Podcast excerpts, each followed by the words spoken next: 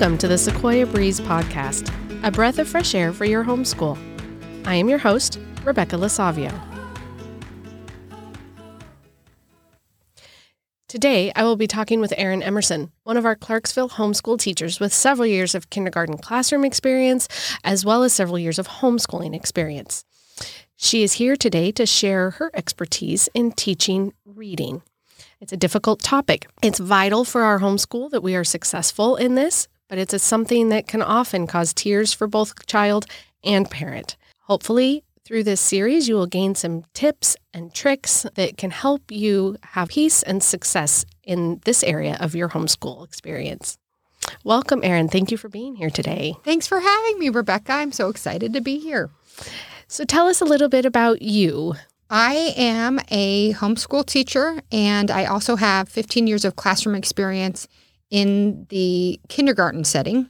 And I'm from a family of educators, so I actually grew up in the classroom, literally. I love the experience of having hands-on classroom experience and also getting to experience homeschooling my own children, where we can blend and create that perfect balance that works for my family. And I hope we can share some tips and tricks that will work for your family too.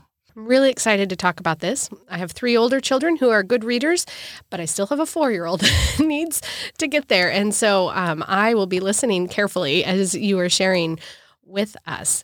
So I know today we wanted to start out with some of the basics um, about phonemic awareness. And can you tell us a little bit about what that means? Yes, that's a great question, Rebecca. So learning to read has several parts, and one of the beginning pieces of reading starts at birth. When you're singing to your t- child and interacting with them, playing and hearing their coos, their ma, ma, ma, it's the beginning sounds of words. And then they hear your language and start to reproduce it. So phonemic awareness specifically means listening to the sounds they hear in spoken language. Rhyming is another important piece of phonemic awareness. It's being able to isolate the beginning sound in a word, learning how to isolate the final sound of a word, and blending and segmenting sounds in words are all key elements of phonemic awareness. And phonemic awareness is a very key, it's what we really work on with toddlers and preschoolers, so that when they are in school, their ears and their brains are ready to learn reading, correct? Exactly. Zero to five is an awesome opportunity to do all of these skills in a playful, interactive way, and it's going to be immersed in their environment. So the more ways you can key in and use these little tools, the more they're going to be enriched by the experience experience and have fun doing it. Um, and it's the building block. So once you have the phonemic awareness in place, then we can build on those skills to then turn it into phonics and reading. So it's um, a key element. You're exactly right. So what are some good ways to, I mean, we all obviously speak with our kids. Some, I suppose, more than others. Our house is full of words all the time, all of my kids. I know that I had a therapist once tell me that I didn't talk to my third child as much as I thought I did. I was like, what do you mean? You're too busy. You've got all these other kids to talk to. You don't talk to him as much as you think that you do. How can we make sure that we are focusing on saying all the right things or teaching all the right sounds as they're going through those early years? You know, I had the problem as a parent. I was highly aware that you want to have a language-rich environment that you're surrounding your children with. So if they're hearing the language, then they're going to be able to learn it and reproduce it. But I'm a shy and quiet person, actually. So I would find myself narrating throughout the day. I would be like, oh, we're putting our shoes on. Here's your right foot. Now we're tying the bows. Because I don't have that internal conversation that some people are really great at chatting and like, oh, look at this, and the sun is shining. And so I had to be very, very focused on trying to create a language-rich environment. It's very easy for me to sit down with a uh, a board book with my child and read and and sing songs in that regard. But I know throughout the day I have a lot of moments of quiet naturally. So I was constantly trying to find ways of just giving language all around us. And at what age did you start to focus on maybe specific sounds, drawing the child's attention to those specific sounds so that they were aware that language isn't just words, it's individual sounds put together? Oh, that's an interesting question. So some of my favorite ways to practice these skills are through songs and games, and we do it a lot in the backyard. So being outside is an awesome space to learn. So let me share some ideas. Driving in the car is another opportunity where you have an Uh, captive audience. So, okay, you're sitting here and you're, you're in your car seat. What are some games we can play and do? So I think your question of when do you start explicitly teaching it, I think more for me, it was more of an organic experience of we have board books and I start to notice, okay, this book has all the words with starting with a B. Listen, so, so I just said the letter, but it all starts with the B sound. So you see the bouncing baby bear. What hear, What do you hear for each word? Buh, buh, buh. Can you make the buh sound? And we just practice that uh, as we were hearing it in the books. Rhyming is another um, skill that is a natural phonemic awareness. If you're reading um, out loud a Doctor Seuss book, it can be nonsensical words, and it's fun and playful, but they're getting to hear how words can be manipulated and changed um, and, and fun. Mm-hmm. So sometimes as parents, it's easy for us to focus on the A B C song and teaching the alphabet. And do you see that sign? That's an A. Um, but what I hear you saying is that maybe the very beginning blocks are actually the sounds rather than knowing the names of the letters and being able to recognize the letters. Yes. So zero to two, they're going to be hearing you speaking and manipulating the sounds as they're producing them too, as they're learning how to speak. Games and rhyming activities can be really great. You can rhyme around the table if you have older children. And when you get in the car, think of a word that rhymes with each person's name. So my name's Erin, so I'd be Erin Barron or Rebecca Decca. Rebecca. My son's name's Max. He'd be Max Tax. So it's okay to come up with some nonsense words. Mm-hmm. Use a lot of read-alouds that have rhyming books from Doctor Seuss and others, and then point out the words that rhyme and have your child tell you when they hear a rhyme. You can rhyme when you kick a soccer ball in the backyard or playing games of toss. And we use rhyming picture sorts. So you can have a set of cards on the floor and see if they can find two pictures that rhyme with each other. Do you start, is is this a phase when you might start with k, a, t? What does that sound, what does that, what do those sounds make? What word does that make? Or does that come a little later? I think I would do it a little later. So right okay. now I think I would do things like sound awareness songs. So if you've ever gotten early songs by Raffi, Down by the Bay, um, mm. so the kids can actually make mm-hmm. their own rhyme in the middle of that song. You want to sing a little, Rebecca?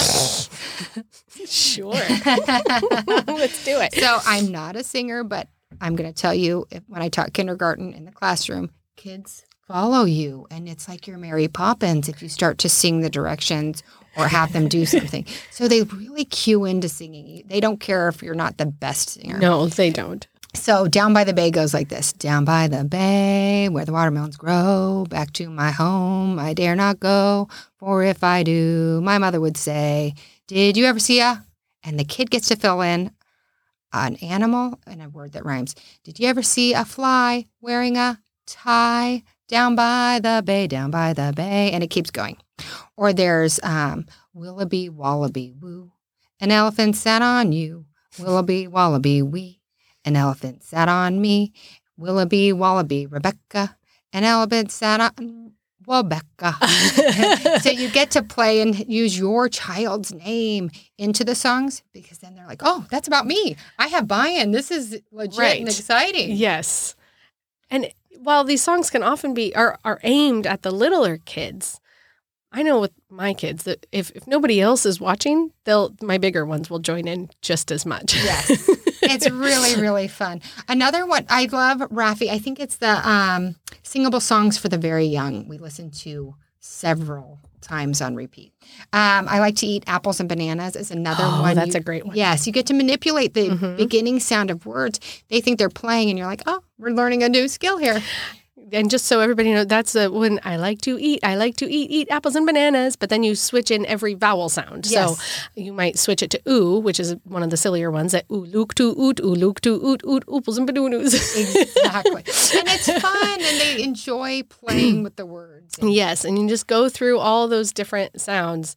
You might notice, I know I've noticed with my kids that rhyming is a process. Learning to recognize it, it comes a little faster for some than others, but um, sometimes... One of my kids has, it, it took a while, and so they would say this and this rhyme, and maybe it was the first sound that was the same. It wasn't the end sound, or maybe they didn't work at all. And you're like, well, or how about this? and, and rhyming can be a process, and that's okay because they're learning. Exactly. And um, your English language learners, this can be a very difficult skill. If you don't rhyme in your primary language, mm. then um, it's hard for them to learn that skill in English. Not It's harder, they are, mm-hmm. but they are definitely capable of doing it. Mm-hmm. Uh, so just be aware of that. And even if you're making up nonsensical words in your native language and practicing the skill of rhyming, they can hear how the beginning sound is changing, but the rest of the word stays the same. And so that's just something to be aware mm-hmm. of. And you're so right. It is a process. It doesn't happen immediately for mm-hmm. all children. Um, another fun activity I mentioned a little bit about was um, our picture sorts for phonemic awareness. So you can choose a big, few beginning sounds of words that you would want to sort. Find several pictures of words that start with the selected sounds, and then have your child name each picture and sort them by groups based on their initial sound. This game can also be done listening for the final sound or the middle sound of words. For sound awareness, we are not using letters or written words for all these games. This is just about how things hear. And that's that's part of the phoneme awareness. It's how things are, we hear the sound. So we may know it's spelled differently, but it has an ah in the middle. And so we're going to put all of the things in the pile with that ah, even though we know some of them are O's and some of them are A's and it doesn't all, but we're just focusing on how it sounds. Exactly. And not worrying about the yeah, actual letters. Yeah, so like a word phone and fish could be phonemically sorted together mm-hmm. because they both say the f sound at the beginning. Mm-hmm.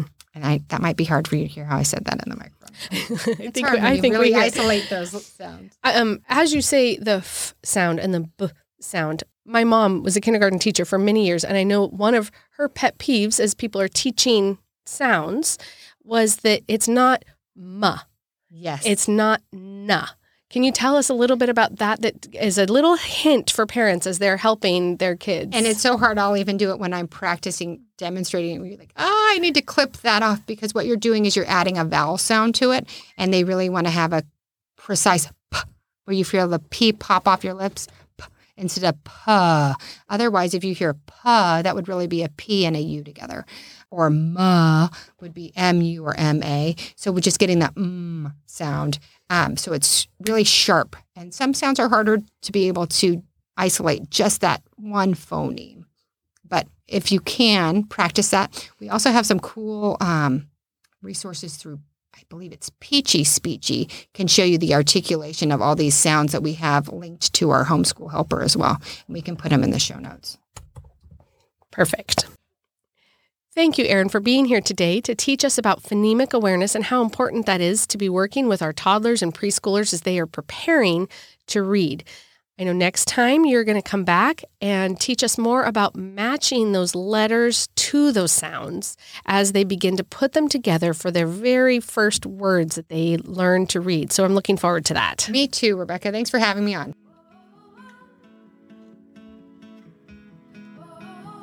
Thanks for joining us today as we kick off our series on teaching your child to read with Erin Emerson. We're so glad you joined us, and we look forward to being with you next time.